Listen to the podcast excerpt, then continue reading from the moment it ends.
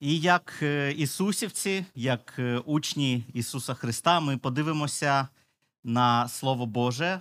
Більш конкретніше, ми подивимося на вихід, 12 розділ з 21 по 28 вірш, але поки що не відкривайте, будь ласка, тому що е, перед тим, аніж ми перейдемо безпосередньо до тексту, мені хотілося б трошечки прояснити мій підхід, принцип тлумачення, з яким я підходжу до цього тексту. І я зараз перегорну. Так, це текст. Ага, ось Христос Старого Заповіту. Е, Про що мається е, на увазі? Що я маю на увазі? Е, Дивіться, е, доволі часто так, так буває, коли проповідники підходять до тексту із головним питанням перед тим, як приготуватись до проповіді, так підходять до тексту із головним питанням. Яке питання?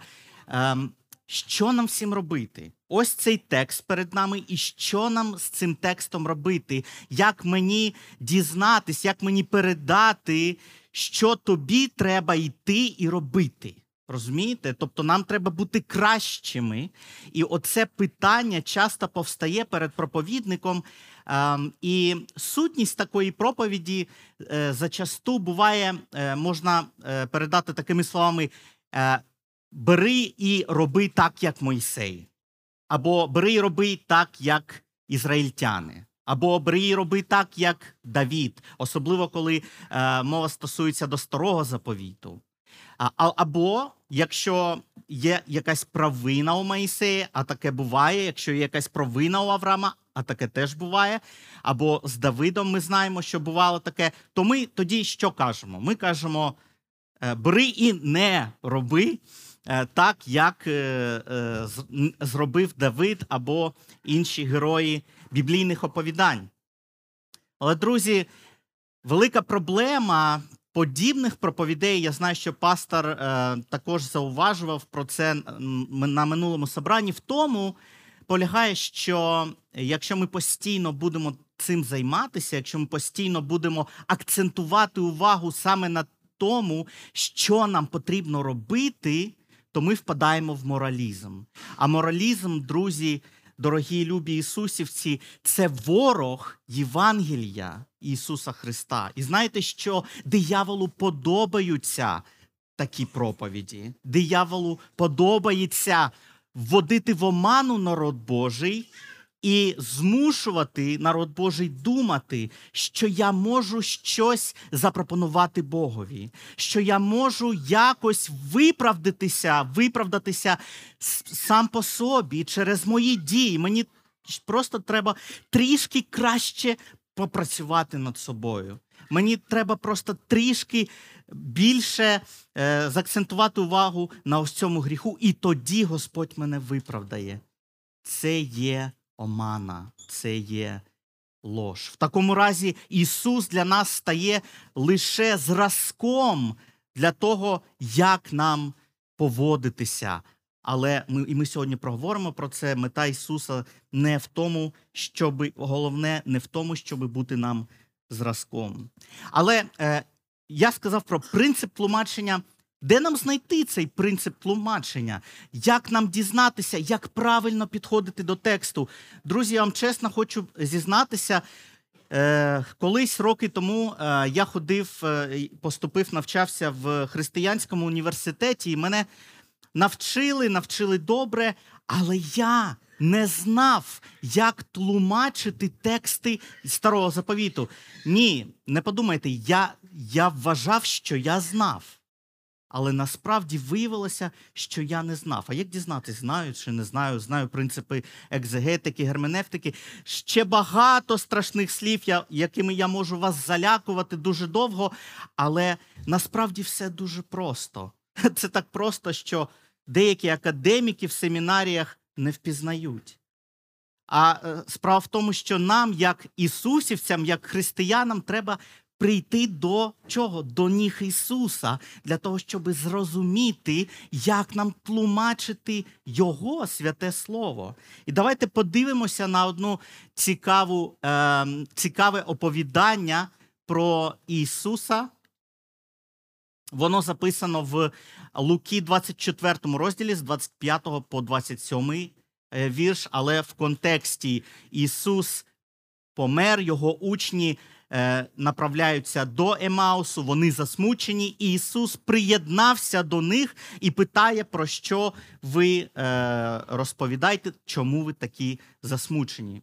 І вони говорять йому: чи ти єдиний, хто не знаєш про події, які відбулися в Ієрусалімі? Іронія полягає в тому, що Ісус насправді був єдиним, як зауважає, е, як е, помічає Вуді Бахам, єдиний, хто насправді знає, що відбулося. Це вони не знають. Але вони запитують, чи ти єдиний, хто не знав? І вони розповіли йому про Ісуса, на що він е, відповів ось так. Тоді Ісус сказав їм о нерозумні й повільні серцем, аби аби вірувати в усе, що говорили пророки. Хіба не треба було Христові постраждати й увійти у, у свою славу?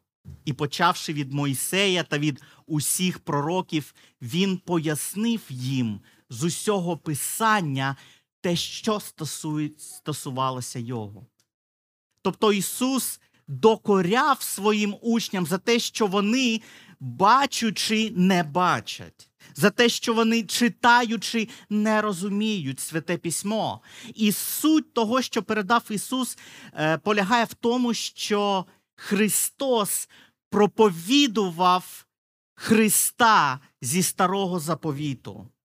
Христос проповідував Христа зі старого заповіту. Подивіться, він каже: хіба не треба було Христові постраждати і увійти у славу? І, почавши від Мойсея та від усіх пророків, він пояснив їм з усього писання те, що стосується його.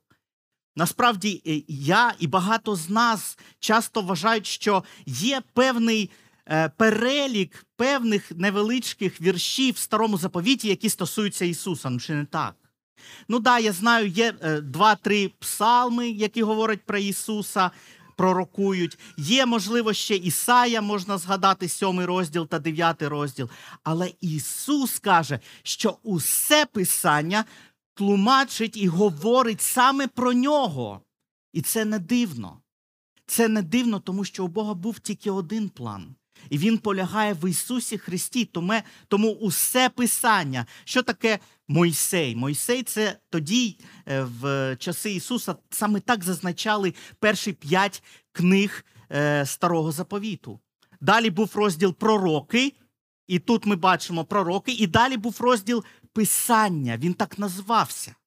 Тому Ісус їм показав у всьому старому заповіті, що Він проповідує Христа. Старий заповіт проповідує Христа. І цей принцип, цей принцип тлумачення, що старий заповіт проповідує Христа, авторизований самим Господом Ісусом. І сам Господь Ісус Він навчив своїх учнів нарешті бачити очима і не бути нерозумними й повільними серцем. І давайте подивимось один приклад з безлічі прикладів в новому заповіті. Те, як учні Ісуса тлумачать старий заповіт, явно вказує на те, що вони бачили в усьому старому заповіті Ісуса Христа. Ось наступний приклад е, учнів. Так, що я не так? А, да, не так. Перше до Коринтян, п'ятий розділ, сьомий по восьмий вірш. Апостол Павло каже: тому усуньте стару закваску, щоби бути новим тістом, бо ви прісні. Адже наша Пасха Христос, принесений за нас у жертву, тому святкуємо не в старій заквасці і не в заквасці злоби та лукавства, а в прісності, щирості та істини. Бачите, що для Павла оцей розділ із вихіду, 12 розділ, який ми будемо з вами читати, він свідчить про Христа. Ця жертва пасхального ягня це свідчення про Ісуса і ні про що інше. Адже Пасха наша Христос. І сьогодні ми подивимося з вами, як селебрування, як оце е, постанова е, святкування Пасхи, як ці події мали оформити, мали дати зрозуміти людям тоді в Ізраїлі Євангеліє. Так, так, саме Євангеліє, Євангеліє Ісуса Христа. Їм дано було частково, а нам повністю, і ми подивимося уважно в текст для того, щоб це зазначити. Отже, друзі, принцип тлумачення, коли ми підходимо до старого заповіту, я би закликав нас усіх читати з розумінням, що ці тексти говорять про Ісуса Христа. Отже, давайте з вами повернемося безпосередньо на, до нашого тексту Вихід, 12 розділ. Е, з 21 по 28 вірш. Е, вислухайте Слово Боже. Тож Мойсей покликав усю раду старішин Ізраїля і сказав їм: Підіть, візьміть собі вівцю на вашу сім'ю і заріжте пасхальне ягня. Візьміть в'язку гісопу і, вмочивши її в кров, щоб біля дверей помажте верхній та обидва бокові одвірки кров'ю, що біля дверей. Ніхто з вас нехай не виходить за двері свого дому аж до ранку, і Господь перейде, щоб уразити єгиптян, і побачить кров на верхньому та на обох бокових одвірках, і промине Господь двері.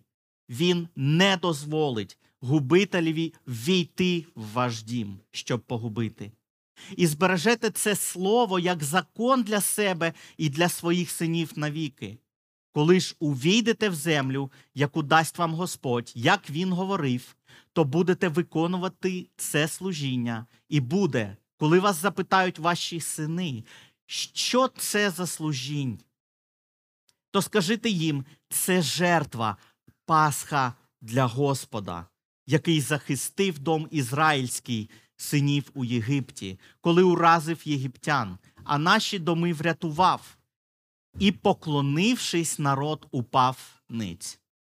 І пішли сини Ізраїля і зробили так, як заповів Господь Мойсеєві та Ааронові.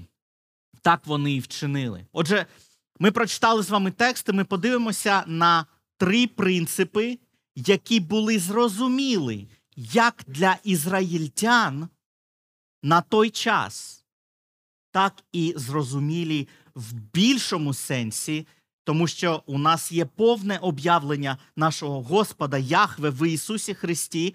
Ми побачимо, як ці принципи стосуються нас безпосередньо. Отже, три принципи Євангелія від Моїсея. І перший принцип полягає в тому, що ми з вами підлягаємо суду. Ми з вами підлягаємо суду. Трошки нагадаю контекст оцього 12-го розділу, що тоді відбувалося. Ми знаємо, що Ізраїль на той момент перебував в Єгипті, і що він там перебував не радіючи, не не було у нього щасливого життя, але було, е, е, як це сказати, притіснення. Утиски, дякую. Їх дуже сильно утискав фараон та єгиптяни. Він змусував їх е, працювати рабським трудом. Вони були фактично рабами в землі Єгипта. Не тільки це, але й фараон розпочав геноцид над ізраїльським народом. Він наказав вбивати, уявіть собі, немовлят ізраїльських хлопчиків. І отже, суд Божий прийшов до Єгипта, і Господь сказав, що в цю ніч я всіх єгипетських первістків знищу. І це справедливо. Це було справедливо, тому що вони утискали, тому що вони вчиняли такий страшний геноцид. І Господь прийшов для того, щоб чинити суд. Але ось в чому питання. Розумієте, текст нам не залишає, не залишає вагань або питань думати, хто тут добрий, а хто злий, хто хороший, хто поганий. Ізраїль це народ Божий, це як церква, як ми з вами. А євреї це явно як сьогодні. Ой, євреї, пробачте, будь ласка, єгиптяни. Єгиптяни із фараоном це як сьогодні росіяни із їхнім фараоном. І участь у них буде однакова. Дивіться, виходить, ми бачимо, що е, е, добрий єврей, єгиптян, він заслуговує, єгиптяні заслуговують на е, суворе покарання від Господа. Але що ми бачимо в тексті? Ми бачимо в тексті дивні речі. Ми читаємо в 22 вірші. Він не єгиптянам каже Мойсей, а Господь через Мойсея, а каже саме євреям: візьміть в'язку гісопу, вмочивши її в кров, що біля дверей, помажте е, верхні та обидва бокові одвірки кров'ю, що біля дверей. Ніхто з вас хай не виходить за двері свого дому аж до ранку. Розумієте, що це означає? Для чого це було Господові? Господові це було не потрібно. Дивіться, попередні дев'ять покарань, які Господь навів на Єгипет, вони відрізняли, відокремлювали е, єгиптян і ізраїльтян. Дев'яте покарання, особливо ми бачимо, що темрява була на протязі декількох діб на землі єгипетській. Десятий розділ, 23 вірш нам каже: а у Ізраїля в землі Гошен було світло. Тобто для Господа не потрібен був оцей знак крові, щоб він, ну, щоб не заплутавшись, випадково не вбив якогось ізраїльтянина. Ні, для Господа це не потрібно було. А що мав зрозуміти ізраїльтянин? Це те, що я також, якщо я не виконую цей наказ, я також підлягаю суду разом з єгиптянином. А чому так? Я ж хороший, мене притісняють. Це мене намагаються вбити, це мене використовують. Чому? За що мене, Господи? Господь ясно дає ізраїльтянам зрозуміти і нам з вами, що вони підлягають саме суду. Подивіться, що нам е, розповідає Павло стосовно справедливості Божої. Е, Римлянам 3 розділ з 19 по 12 вірш.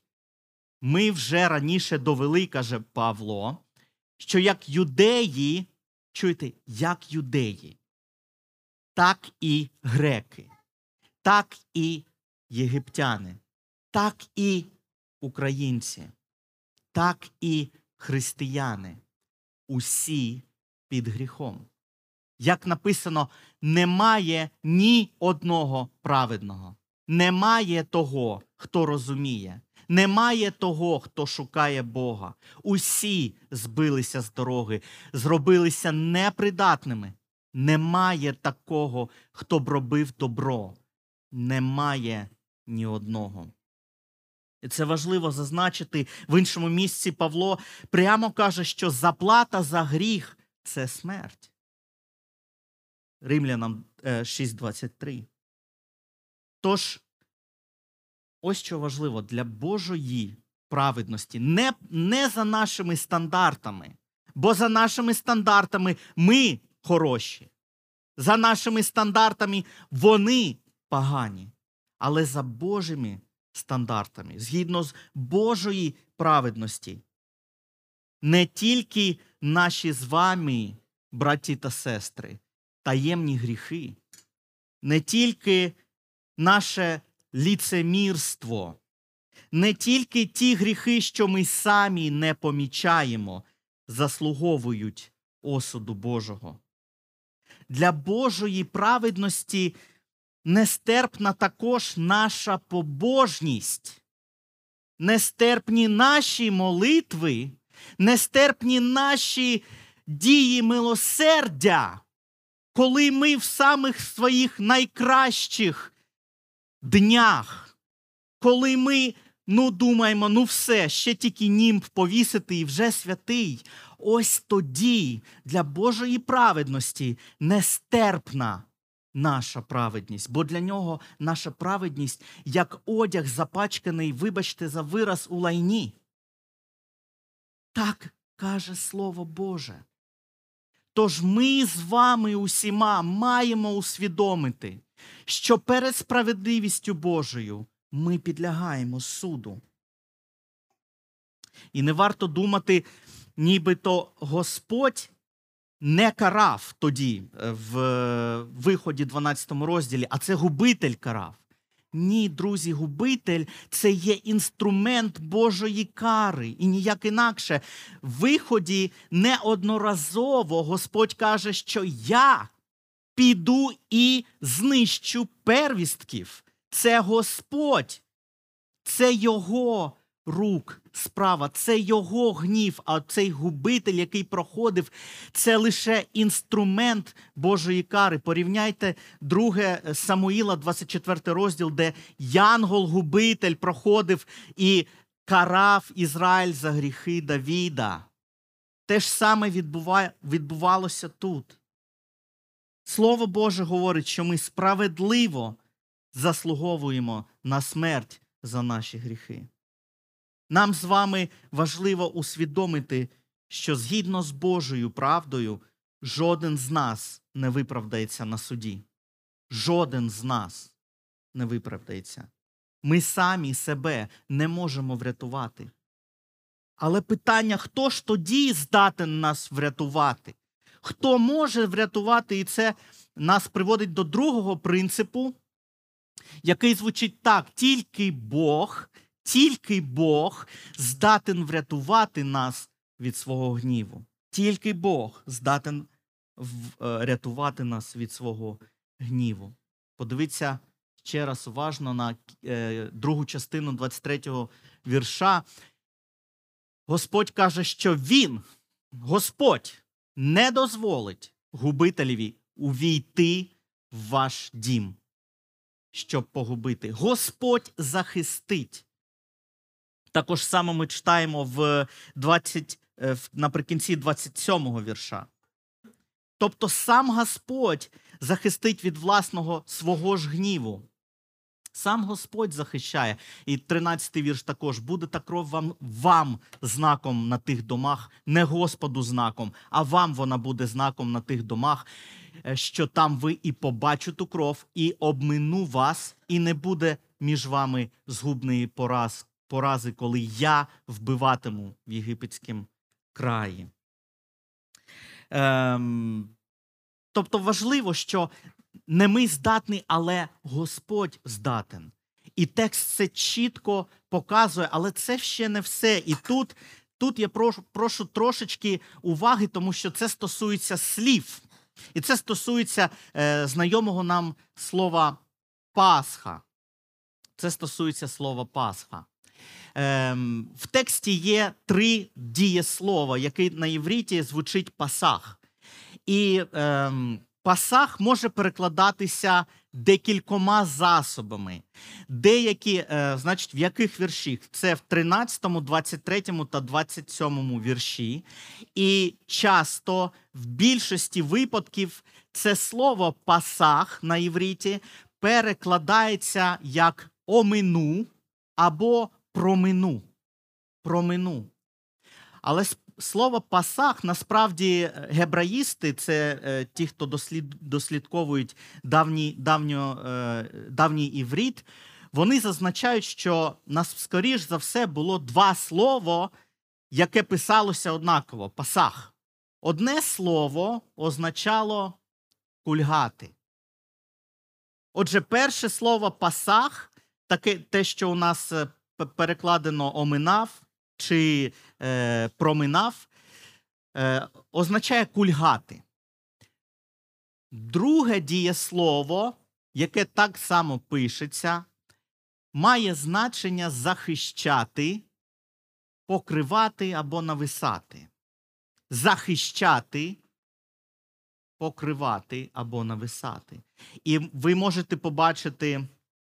Е, це слово використовується в Ісаї, 31 розділі, 5 вірш, саме у такому значенні, але знов ж таки багато перекладів не перекладають саме в такому значенні. Тому повірте мені на слово, це це доволі важко е, пояснити е, за три хвилини. Отже, пасах має значення кульгати. А чому тоді у нас написано оминати? Справа в тому, що перекладачі, коли побачили, що там написано пасах, що Господь буде кульгати, як ходить кульга. Кульга він нібито перестрибує, да, коли він кульгає. І ось е, вони думали, що Моїсей застосовує оцю е, метафору, що Господь ніби перестрибнув, перестрибнув е, оцю двері, і він пройшов далі, не зачепив. І е, справа в тому, що таке розуміння, воно не дуже добре вкладається в вірші, в якому в 12 розділі вони використовуються. Е, тому що в 12 розділі, 23 вірші, оцей, коли я подивився да, на на 23 вірш з цим е, дієсловом, дія відбувається по відношенню до двері. І це якось не кліється. Більш того, я вам скажу, вам не буде цікаво ці деталі, але прийменник, який там використовується, він каже: Я пасах, тобто або прокульгаю, або захищу, або покрию. І там написано на двері, або над дверима. Над дверима. Тобто це лінгвістична проблема для перекладачів. Але вони все одно традиційно перекладають про мину. І е, євреї у нас є багато свідчень, що євреї якраз розуміли це слово як захищати або покривати. Захищати або покривати. В стародавньому е, грецькому перекладі з євріта на грецьку мову Септуагінта е, там використовується в двох з трьох випадків переклад саме захист. Вони переклали як захист. Ту ж саму картину ми бачимо в перекладі Таргуми, це арамейська, давня арамейська, е, давні арамейські переклади. Ту ж саму картину ми бачимо в Вульгаті. Тобто для євреїв вони розуміли цей глагол пасах в, е, в значенні захищати. І подивіться, дійсно, саме в такому значенні цей, е, це дієслово воно має багато смислу. Ось текст говорить: і буде та кров вам знаком на тих домах, що ви там, і побачу ту кров, і пасах вас. Насправді, те, що написано в тексті в Івріті, скоріш за все, слід читати наступним. І Господь перейде, і тут інший глагол, глагол о, дієслово, перепрошую, інше дієслово це дієслово авар. Е, там насправді немає ніяких, е, е, ніякої плутанини. І Господь перейде, тобто буде проходити скрізь, щоб уразити єгиптян, і побачить кров на верхньому та на обох бокових одвірках, і буде покривати або захищати Господь над дверима. Він не дозволить губителеві війти у ваш дом, щоб погубити. Бачите, друга половина вірша вона пояснює, що це за дія. Господь, ніби своїм власним тілом закриває прохід у двері, і губитель не може пройти. Правда має смисл. Цей прийменник над дверима незвичайний, якщо там е, значення використовується промину двері, там би був просто маркер прямого доповнення для тих, хто розуміється в єврейській. Тобто, оцей примінник також само, наприклад, багато використань також само використовується в бутті перший розділ, другий вірш, де сказано, що Господь щиряв над водами. Над водами. Також само Е, і тут, скоріш за все, Господь покриває двері. Він над цими дверима. В 14 розділі відбувається схоже те ж саме, коли Господь захистив не просто від свого гніву, а він захищає від гніву єгиптян, які погналися за Ізраїлем. І ми читаємо в 14 розділі 19 і 20 вірш. Ось яку картину. І рушив ангел Божий що йшов перед ізраїльським табором, і пішов за ними, і рушив стовп хмари перед ними, і став за ними, і ввійшов він усередину між табір Єгипту й між табір Ізраїлів. Він захистив. І була та хмара і темрява для Єгипту, а ніч розсвітлив він для Ізраїля. І не зближався один до одного цілу ніч. Тобто має смисл тлумачити слово пасах не як просто проминув, пройшов мимо домівок, а як захистив. Знову ж таки, другий принцип, який ми побачили, це, це те, що сам Господь захищає домівки ізраїльтян. Чи ви погодитесь з моїм тлумаченням слова пасах, від кого, до речі, від якого, до речі, походить, скоріш за все, е, наше з вами відоме слово Пасха? Якщо це так, то значить Пасха означає покриття, захист. Згадайте, скільки разів про Господа сказано Господь, мій захист. Він є моє потаєнне місце. Думаю, в такому разі, коли ми згадуємо про слова Ісуса, який е, кличе до Єрусалима і каже: Єрусалим, скільки разів, як квочка, я хотів захистити тебе, як своїх курчат. Образи Пасхи, можливо, вспливали у учнів, коли вони чули це. Отже, сам Господь захистить. І це є величний образ того, що зробив для нас Ісус, що зробив для нас з вами, для усіх, включаючи отих ізраїльтян. Тому що оцей образ, цей захист, він вказує на Ісуса Христа. Він є той Господь, що прийняв на себе увесь гнів Божий. Він є той, хто захистив нас від належного нам покарання. Його тіло прийняло удари губителя у вигляді римських солдат. Його тіло повісло між небом та землею і захистило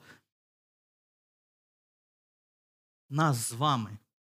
Він прийняв цей гнів, він прийняв це покарання, яке належало нам. Він є наша Пасха.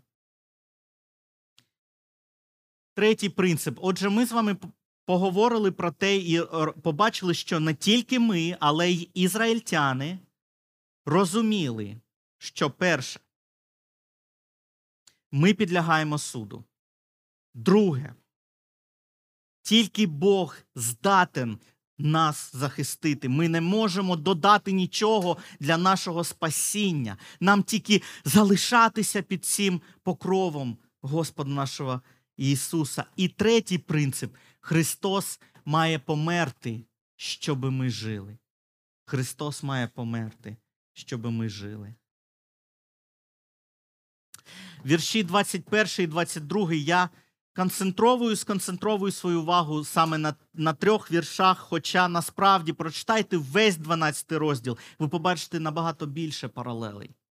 Тож Мойсей покликав усю раду старейшин Ізраїля і сказав їм: Підіть, візьміть собі вівцю на вашу сім'ю і заріжте пасхальне ягня. Візьміть в'язку гісопу і, вмочивши її в кров, що біля дверей, помажте бокові одвірки кров'ю. Ніхто з вас хай не виходить за двері свого дому аж до ранку. Вони побачили, що без цієї жертви, без того, щоб вони закололи оте ягня, немає порятунку. Немає порятунку. Вони також само, як і єгиптяни, мали загинути. Ем, в 12 розділі, в 5 вірші, ми бачимо, що це ягня мало бути без вади. Це ягня мало бути без вади. Ми подивимося 1 Петра, це ягня вказувало на Ісуса Христа, який не знав гріха. Не знав гріха.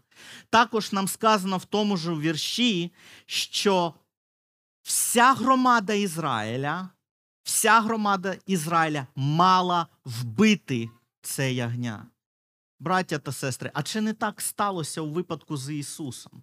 Коли в діях в другому розділі, 23 вірші, сказано, що ви вбили руками римлян пасхального агнця, який був заздалегідь назначений для цього.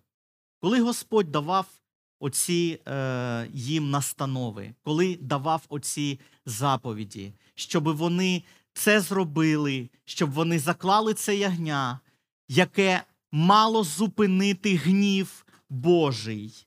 Це ягня, яке мало померти замість усіх, хто споживав їх, е, це ягня, замість усіх, хто перебував в цій будівлі. Вони вбили це ягня, Агнца Ісуса Христа.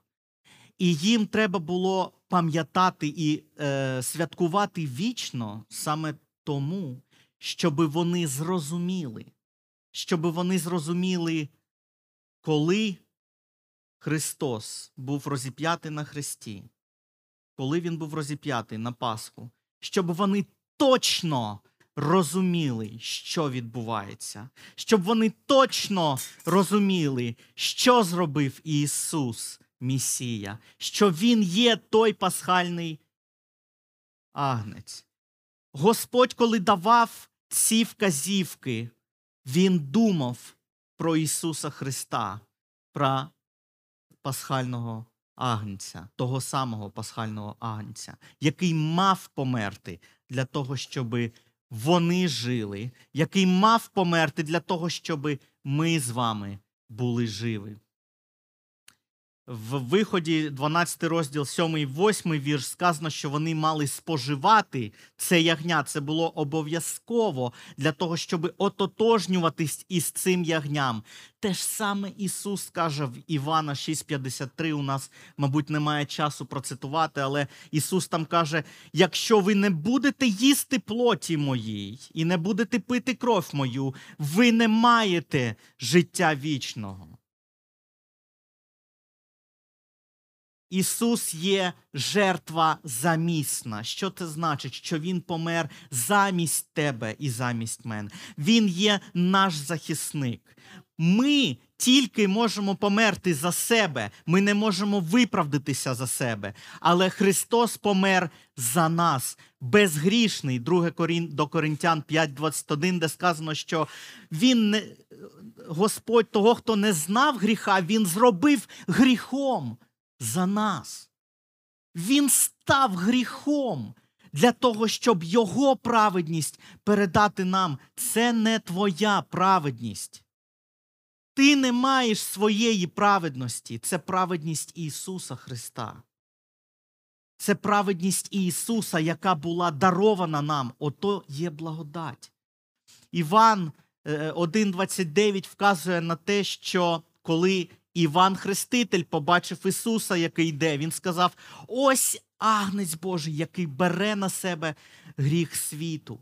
Це те, як бачать учні Ісуса, те, хто Він є. Якщо ми не бачимо цього в тексті старого заповіту, нам треба вчитися. Вчитися тлумачити текст старого заповіту. Я ще раз підкреслюю, я не намагаюся. Е, зменшити авторитет проповідників. Ні в якому разі я дуже вдячний е, тим проповідям, які я чув тут, перебуваючи з вами. Слава Господу за те, що ви приділяєте увагу старому заповіту, за те, що проповіді христоцентричні. Я вдячен за це, і я це також підкреслюю. Що Ісус Христос є єдина наша надія. Отже, цей текст в завершенні хочу сказати. Е, цей текст зовсім не каже про те, як нам жити. Це не є головне питання тексту. Цей текст вказує не те, що нам робити, щоб нам нашими жалюгідними з вами потугами заробляти собі спасіння. Деякі люди думають, що да, я прийшов в церкву по благодаті, Господь мене покликав, але залишитись я мушу своїми зусиллями. Це є омана. Ми прийшли по благодаті, ми залишаємось з вами по благодаті Христової, і ми будемо йти до кінця по благодаті Христової, як апостол Петро на завершення, перший розділ. Він теж говорить в контексті Пасхи. Немає часу розбиратися, але він теж говорить в контексті Пасхи. Він каже: ви були викуплені від марного вашого життя, переданого батьками, нетлінним сріблом або золотом, а дорогоцінною кров'ю Христа. Це та кров агнця, який, яким вони помазували. Ця кров вказувала на дорогоцінну кров Христа, як непорочного й чистого агнця. Як в виході, 12 розділі 5, 5 вірші сказано, він має бути непорочний. Так ось це Христос, яку, який був передбачений ще перед заснуванням світу, але з'явився заради вас у кінці часів. В цьому ж тексті далі Петро каже: повністю покладайтеся на благодать Божу, яка з'явилась в Ісусі Христі.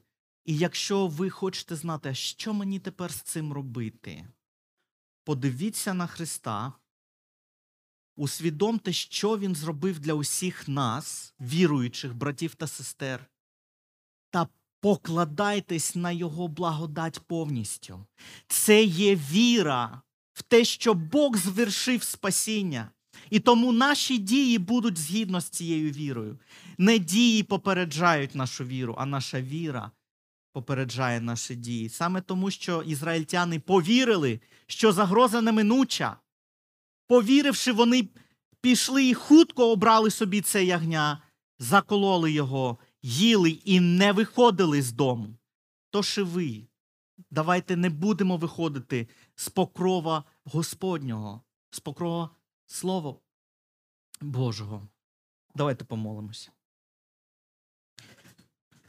Дорогий Господь, ми вдячні Тобі за величне Твоє Слово, за те, що Ти, великий Господь, визволитель, за те, що Ти здійснив те, що ніхто, жоден з нас не, не міг здійснити і не може здійснити. Ти здійснив наше спасіння.